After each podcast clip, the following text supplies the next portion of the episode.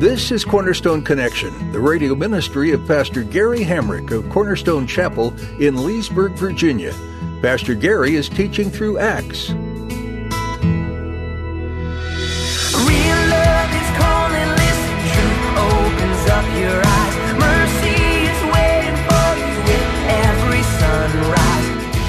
To a Jew, a Gentile was considered unholy. You don't touch a Gentile, you don't go near a Gentile, you certainly don't go in a Gentile's house. And God is going to stretch his understanding of humanity. And Peter's going to come to an awareness, and this is important for all of us to understand. Jesus Christ died for all, not just for people who look like you. Jesus died for all.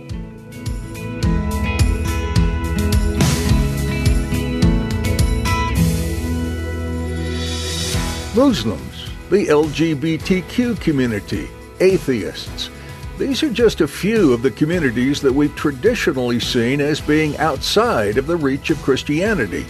Sadly, many of us have simply written them off and assumed that they're too far gone. That's not the case. God is actively at work on their hearts. Just like every one of us, where at one point they are lost. They've been choosing to serve self and their ideals instead of submitting to God, but God longs to bring them into His kingdom. At the close of Pastor Gary's message today, I'll be sharing with you how you can get a copy of today's broadcast of Cornerstone Connection. Subscribe to the podcast or get in touch with us. But for now, let's join Pastor Gary in the book of Acts, chapter 10, with today's edition of Cornerstone Connection. They had to follow that regiment to remind themselves that God is a holy God, and they had to follow certain rules in order to please that holy God. Now, fast forward to the New Testament. Jesus Christ dies on a cross for us. Now our holiness is gained, our righteousness through faith in Him and His finished work. It doesn't come because we obey a system of rules. So the dietary commandments of the Old Testament have been done away with. Now, how do we know the dietary commandments of the Old Testament have been done away with? Because Jesus said so.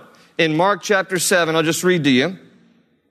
Verses 18 and 19, there's this whole conversation Jesus has about what makes a person clean and unclean. And at the end, he, he says this. He goes, Are you so dull? He, he said to, to those who were listening to him, He says, Don't you see that nothing that enters a man from the outside can make him unclean? For it doesn't go into his heart, but into his stomach and then out of his body. And then Mark 7 adds in, in verse 19, In saying this, Jesus declared all foods clean. So, Enjoy the pulled pork barbecue, shrimp, and crab. It's all good, folks. Put it back on the Barbie. You know what I'm saying to you?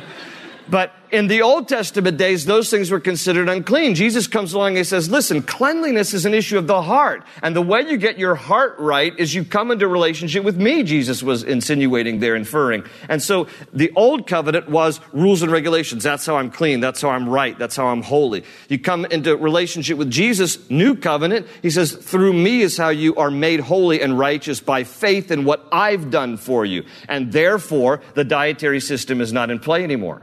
So you're, you're free to eat. Now, those who don't accept Jesus, you know, Jews today who don't accept Jesus as Messiah, they still hold very much to the dietary laws. I remember my very first trip to Israel, and after about four days, I just didn't put two and two together. And they have great, you know, buffets at every place we go. But I just remember craving one morning, where's the bacon? And I'm not even a bacon eater particularly. But you know, when you have a big buffet, you're looking at everything that's there, and then some of the things that are missing stand out to you. And I'm like, where is the bacon? Oh, that's right. I'm in Israel.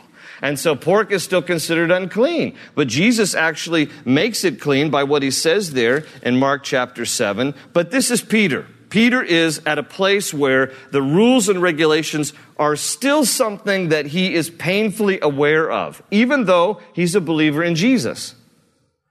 And the rules and regulations as it relates to food, God is going to use to translate into Peter's rules and regulations concerning people. Because you see, in these days, to a Jew, a Gentile was an unclean person. To a Jew, a Gentile was considered unholy. You don't touch a Gentile, you don't go near a Gentile, you certainly don't go in a Gentile's house. And God is going to stretch his understanding of humanity. And Peter's going to come to an awareness, and this is important for all of us to understand. Jesus Christ died for all, not just for people who look like you. Jesus died for all. The Bible says in Revelation 5 9, when, when John was talking about Jesus as our sacrifice, he says, You were slain, and by your blood you purchased men for God from every tribe, language, people, and nation. But Peter doesn't yet understand this. So God gives him this vision of the sheet that is being lowered down with all kinds of unclean animal. And the Lord says, Get up and go ahead and eat. And Peter's like, No, never. I'll never eat anything unclean like this. Verse 15, the voice spoke to him a second time. Do not call anything impure that God has made clean. This happened three times. I just wonder if that's because this is Peter, remember? Everything is three times, right? How many times did you deny me? Three times. How many times do you love me? Say it. Three times. That's the end of John chapter 21. So here, three times, the Lord is dropping this. Do you get it, Pete? Here, here's a third time. Do you understand what I'm trying to teach you? And immediately the sheep was taken back to heaven. And while Peter was wondering about the meaning of this vision, like, I don't quite understand all this, the men sent by Cornelius found out where Simon Peter's house was and stopped at the gate. They called out, asking if Simon, who was known as Peter, was staying there. And while Peter was still thinking about the vision, the Spirit said to him, Simon, three men are looking for you. So get up and go downstairs. Do not hesitate to go with them, for I have sent them. Now, pause for a moment. You're on the roof. You're really hungry. You've had this whole trance vision thing. You got the sheet coming down, unclean animals. You're not quite sure what the whole thing means. But now the Spirit of the Lord says, Hey, there's three guys who are looking for you. I guarantee you he thought they were Jews. Guarantee you. He's not understanding the whole dynamic of the vision yet, and he's thinking, Oh, the Lord's brought some visitors. Let's go down and see who they are. And Peter went down, verse 21, and said to the men, I'm the one you're looking for. Why have you come? The men replied, We have come from Cornelius the centurion. What? He is a righteous and God fearing man who was respected by all the Jewish people. A holy angel told him to have you come to his house so that he could hear what you have to say. Then Peter invited the men into his house to be his guests. Wow. That's another taboo that he's breaking here. Not only is he staying at Simon the tanner's house, they're both Jews, but now he's inviting these Gentiles into a Jewish home. So he's growing here. He's definitely growing here, and he's realizing, okay, got the vision thing. It's all starting to make sense now. And now, uh, what I also love about this, and I mentioned this last week, when God does something in a somewhat prophetic way, please, please note that he is operating at both ends of this story. Okay? The angel appears in a vision to Cornelius and says to Cornelius, There's a guy whose name is Simon Peter. You need to send some messengers and go get him. He's at the house of Simon the tanner by the sea in Joppa. While at the same time, in Joppa, the Holy Spirit says to Peter, Go downstairs. There's three men who are going, who are, are here to see you. Get up and don't hesitate to go with them. And so please note how God works at both ends. Someone who says something to you with a word from the Lord should only be confirmation, never direction. Just confirmation, but not direction. You need to get your direction directly from the Lord. And then God can bring people into your life who will say things that confirm what God has already said to you. And that is what we see here. So Peter's heart is already prepared and he goes without haste. He invited the men in first to be his guests. And then it says the next day, Peter started out with them. And some of the brothers from Joppa went along. Now, the, these are going to be fellow Jews who are curious about what's going on here. Peter's like, well, I got to go, I got to go to um, Caesarea. I'm going with these three Gentile guys because the Lord told me I need to go with them. And they're like, wow, this is going to be awesome. We're going to go with you. So, so some Jews go with them. And it says in verse 24, the following day he arrived in Caesarea. Cornelius was expecting them and had called together his relatives and close friends. I mean, he's, he's got a whole party here. He, he sent out e-invite invitations here. He All these friends here, they've come to his house. And as Peter entered the house, Cornelius met him and fell at his feet in reverence, but Peter made him get up, stand up. He said, I am only a man myself. Now, by the way, this is another taboo because he's going into the home of a Gentile. So he's really being stretched here. So God bless him because, you know, Peter is, he's, he's, he's learning as he's going. And he's a good example for us. Sometimes it's not easy to process everything all at once, especially if we have to pry loose from traditions that aren't necessarily biblical, but they've shaped our thinking. And so Peter is having to realize here, okay, this is something strange and new. I've never been into a Gentile's house. This is kind of, I wonder if they have TV. I mean, this is kind of incredible. And he's looking around here. But notice, Cornelius, as an act of reverence, falls down at Peter's feet in reverence here. And I love what Peter says. He makes him get up, stand up. I'm only a man myself. He understands his rightful place. He doesn't, he doesn't, he doesn't drink it in for a moment. Well, you just stay there for a few minutes. You have anything to eat? I'm hungry too. Now you can get up. You know, he doesn't do any of that. He realizes this isn't even right. You know what's, you know what's really curious? You go to Rome, Italy today, St. Peter's Basilica. There's a bronze statue, life-size statue of St. Peter that was made in the 13th century and the toes on his right foot are completely rubbed off. They're gone. Because all the people who've made pilgrimage to stop and kiss Peter's feet have literally rubbed his toes away. It's gone. You can Google it and look it up. On his left foot, which is kind of tucked back on the, on the statue, his left foot's kind of tucked back. All the toes are there. The right foot that is protruding a little bit is what everybody comes by and they, and they, and they kiss the foot of Peter and they, and they, you know, they venerate him. And I, and I read this here and I think, Peter must be in heaven going, oy vey. It is a statue of me. Do not kiss my foot. Do not worship me or bow down to me. And he, he puts Cornelius in the right perspective here. I'm only a man myself. Verse 27, talking with him, Peter went inside and found a large gathering of people. And he said to them, You are well aware that it is against our law for a Jew to associate with a Gentile or visit him. But God has shown me that I should not call any man impure or unclean. So when I was sent for, I came without raising any objection. May I ask why you sent for me?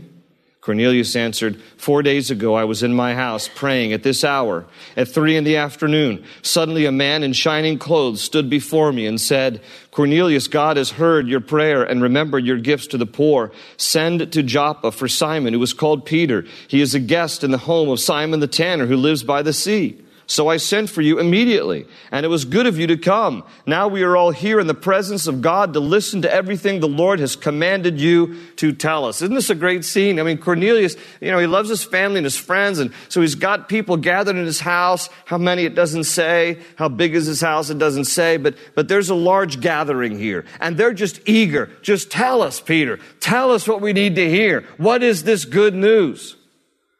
And then in verse 34 down through verse 43, Peter is basically going to preach the life, death, and resurrection of Jesus. Not a long sermon. It's only, it's only a couple minutes here to read this. Not even a couple minutes. Look at verse 34. Then Peter began to speak. I now realize how true it is that God does not show favoritism, but accepts men from every nation who fear him and do what is right. You know the message God sent to the people of Israel, telling the good news of peace through Jesus Christ, who is Lord of all. You know what has happened throughout Judea, beginning in Galilee after the baptism that John preached, how God anointed Jesus of Nazareth with the Holy Spirit and power, and how he went around doing good and healing all who were under the power of the devil because God was with him. Now notice twice in there, Peter says, you know this, you know this. So the story of Jesus was widespread in the day. They were familiar with Jesus. They had heard about Jesus. But then he continues to connect the dots for him. Verse 39, he says, We are witnesses of everything he did in the country of the Jews and in Jerusalem. They killed him by hanging him on a tree. But God raised him from the dead on the third day and caused him to be seen. He was not seen by all the people, but by witnesses whom God had already chosen, by us who ate and drank with him after he rose from the dead. He commanded us to preach to the people and to testify that he is the one whom God appointed as judge of the living and the dead.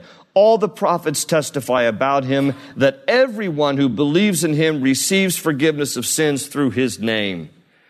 I, you know, I stopped there to comment a little bit, but what was that? A minute maybe? You could read through this. That's the length of his sermon. Notice what happens. Verse 44. While Peter was still speaking these words, the Holy Spirit came on all who heard the message. The circumcised believers who had come with Peter, that's the Jews from Joppa, were astonished that the gift of the Holy Spirit had been poured out even on the Gentiles, for they heard them speaking in tongues and praising God. Now, get, get the idea of the scene here. So Peter is just, you know, he's invited into the home. Here he is. He just starts to share with them about the life, the death, and the resurrection of Jesus Christ. You've heard, you've heard about his ministry, how he was going around healing, casting out demons, and he was doing the work of the Lord. And then he got nailed to a tree. He was crucified, but God raised him from the dead. And so he preaches it very succinctly there. The life, the death, the resurrection of Jesus Christ. And in the middle of this sermon, as as he is preaching this, they get saved. Now, it doesn't come right out and say those words, they get saved, but you have to infer that because as he's speaking, the Holy Spirit came upon all who heard the message, which means they became then baptized by the Holy Spirit because they now were believers in the message in Jesus, the message that was being preached by Peter. And as they believe what they are hearing, you know, what does Romans say? Faith comes by hearing and hearing by the word of God. As they are hearing the truth, as they're hearing the word of God, they get saved. Their hearts are changed. They have this conversion experience because they trust and they believe in their hearts based on what Peter is saying to them about Jesus. And as they believe and receive, the Holy Spirit comes upon them. And in this particular case, it does say, and they were speaking in tongues, praising God. It is one of the gifts of the Holy Spirit, the gift of tongues. And as I pointed out thus far through the book of Acts, there are occasions, Acts 2, Acts 10, where people speak in tongues when the Holy Spirit comes upon them. Acts 8, they didn't speak in tongues. Acts 19, they didn't even know there was a Holy Spirit. So you know, we don't make a formula out of this, but we do believe that the Holy Spirit still baptizes believers and God still distributes gifts as He wills. It doesn't necessarily have to be the gift of tongues, but it can be. The evidence of the baptism of the Holy Spirit is 1 Corinthians 13. That's when Paul says, if I speak in the tongues, as prayer language, if I speak in the tongues of men and of angels, but have not love, I'm only a noisy gong or a clanging cymbal. And he talks about how love is the supreme thing that trumps any kind of spiritual gift as the ultimate evidence that one is filled with the Holy Spirit. But God can still give you various gifts. And in this particular case, they are speaking in tongues, and the fellow Jews who are also, it's inferred, are believers who've come with Peter, are, they are astonished. Their eyes are as big as dinner plates. They are like, what in the world is going on here? Gentiles, Goyim, they have come to faith in Jesus? And they are astonished. And after this, the next uh, verse, verse, end of verse 46, then Peter said, can anyone keep these people from being baptized with water? They have received the Holy Spirit just as we have, so we ordered that they be baptized in the name of Jesus Christ, and then they asked Peter to stay with them for a few days. So the synopsis of Cornelius and his family goes like this. They believed in Jesus, they get saved, they were baptized by the Holy Spirit, and then they're baptized with water. Baptism with water is just the external sign of an internal work. It's not required for salvation. They're already saved. But they do it in obedience, and so should we, to demonstrate that we identify with the finished work of Christ by going under the water like he was buried, coming up out of the water like he rose from the dead, that we too may live a new life for the glory of God. And Cornelius' family here has this radical transformation, and they become the first Gentiles who are believers in Jesus. Now, I want you to note something with me before, before we pause and, and close out our Bible study for tonight. Peter here is, he's growing, he's stretching, he's like, okay, I, I, get this, you know, the sheet and the unclean animals, and all right, don't call anything unclean. He even starts out his sermon by saying, I now know that God does not show favoritism, but accepts men from all nations who do what is right. He's like, I now know this, I get this. But does he really? Completely. This is about 42 AD. About seven years later, in 49 AD, Paul will start his book to the Galatians in Galatians chapter 2 and verse 11, I want you to note this.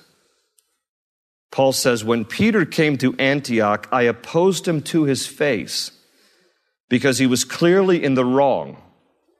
Before certain men came from James, he used to eat with the Gentiles.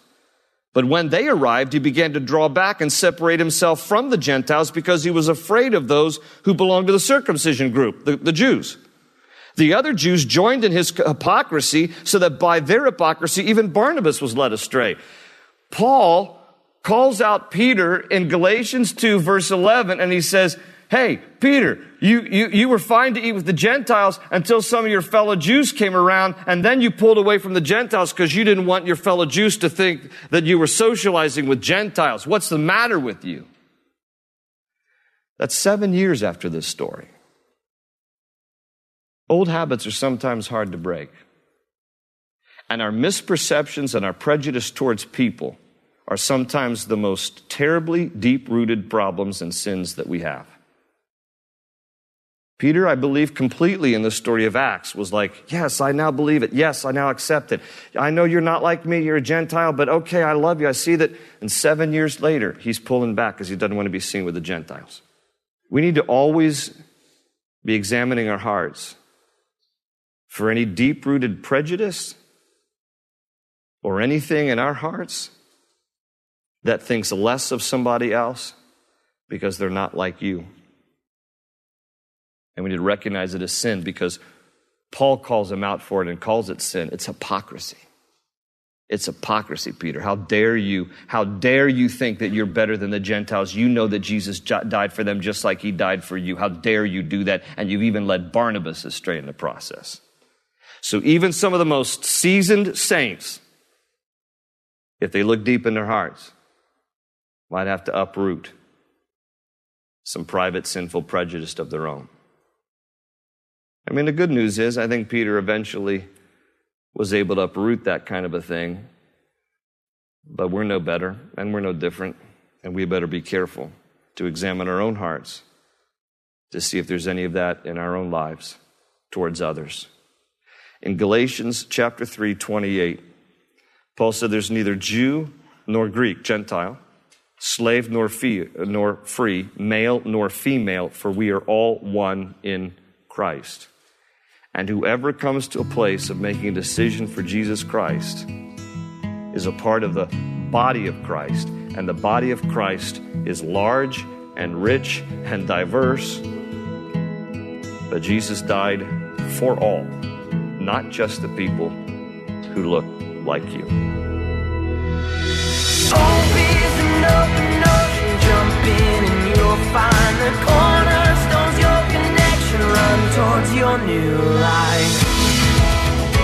We're so glad you joined us for this edition of Cornerstone Connection with Pastor Gary Hamrick.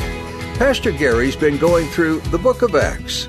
If you missed any part of this message, you can hear it again on our website cornerstoneconnection.cc. You might want to download our mobile app so you have these teachings with you on the go. That way, you'll never miss a message from Pastor Gary's studies, and you'll always have encouragement from God's Word at your fingertips. Find a link to download the app for your iPhone or Android device at our website, cornerstoneconnection.cc. Simply look under the Teachings tab. While you're there, feel free to take some time to learn about the church this radio ministry originates from, Cornerstone Chapel. We'd be happy to meet you. You'll find all you need to know about service times and other info on our website. Again, that's cornerstoneconnection.cc. We hope and pray you've been blessed by today's teaching in the book of Acts. Keep reading on your own in this book and discover so many inspiring and motivating things. Pastor Gary will continue teaching about the amazing acts done by God and His Spirit on our next edition of Cornerstone Connection.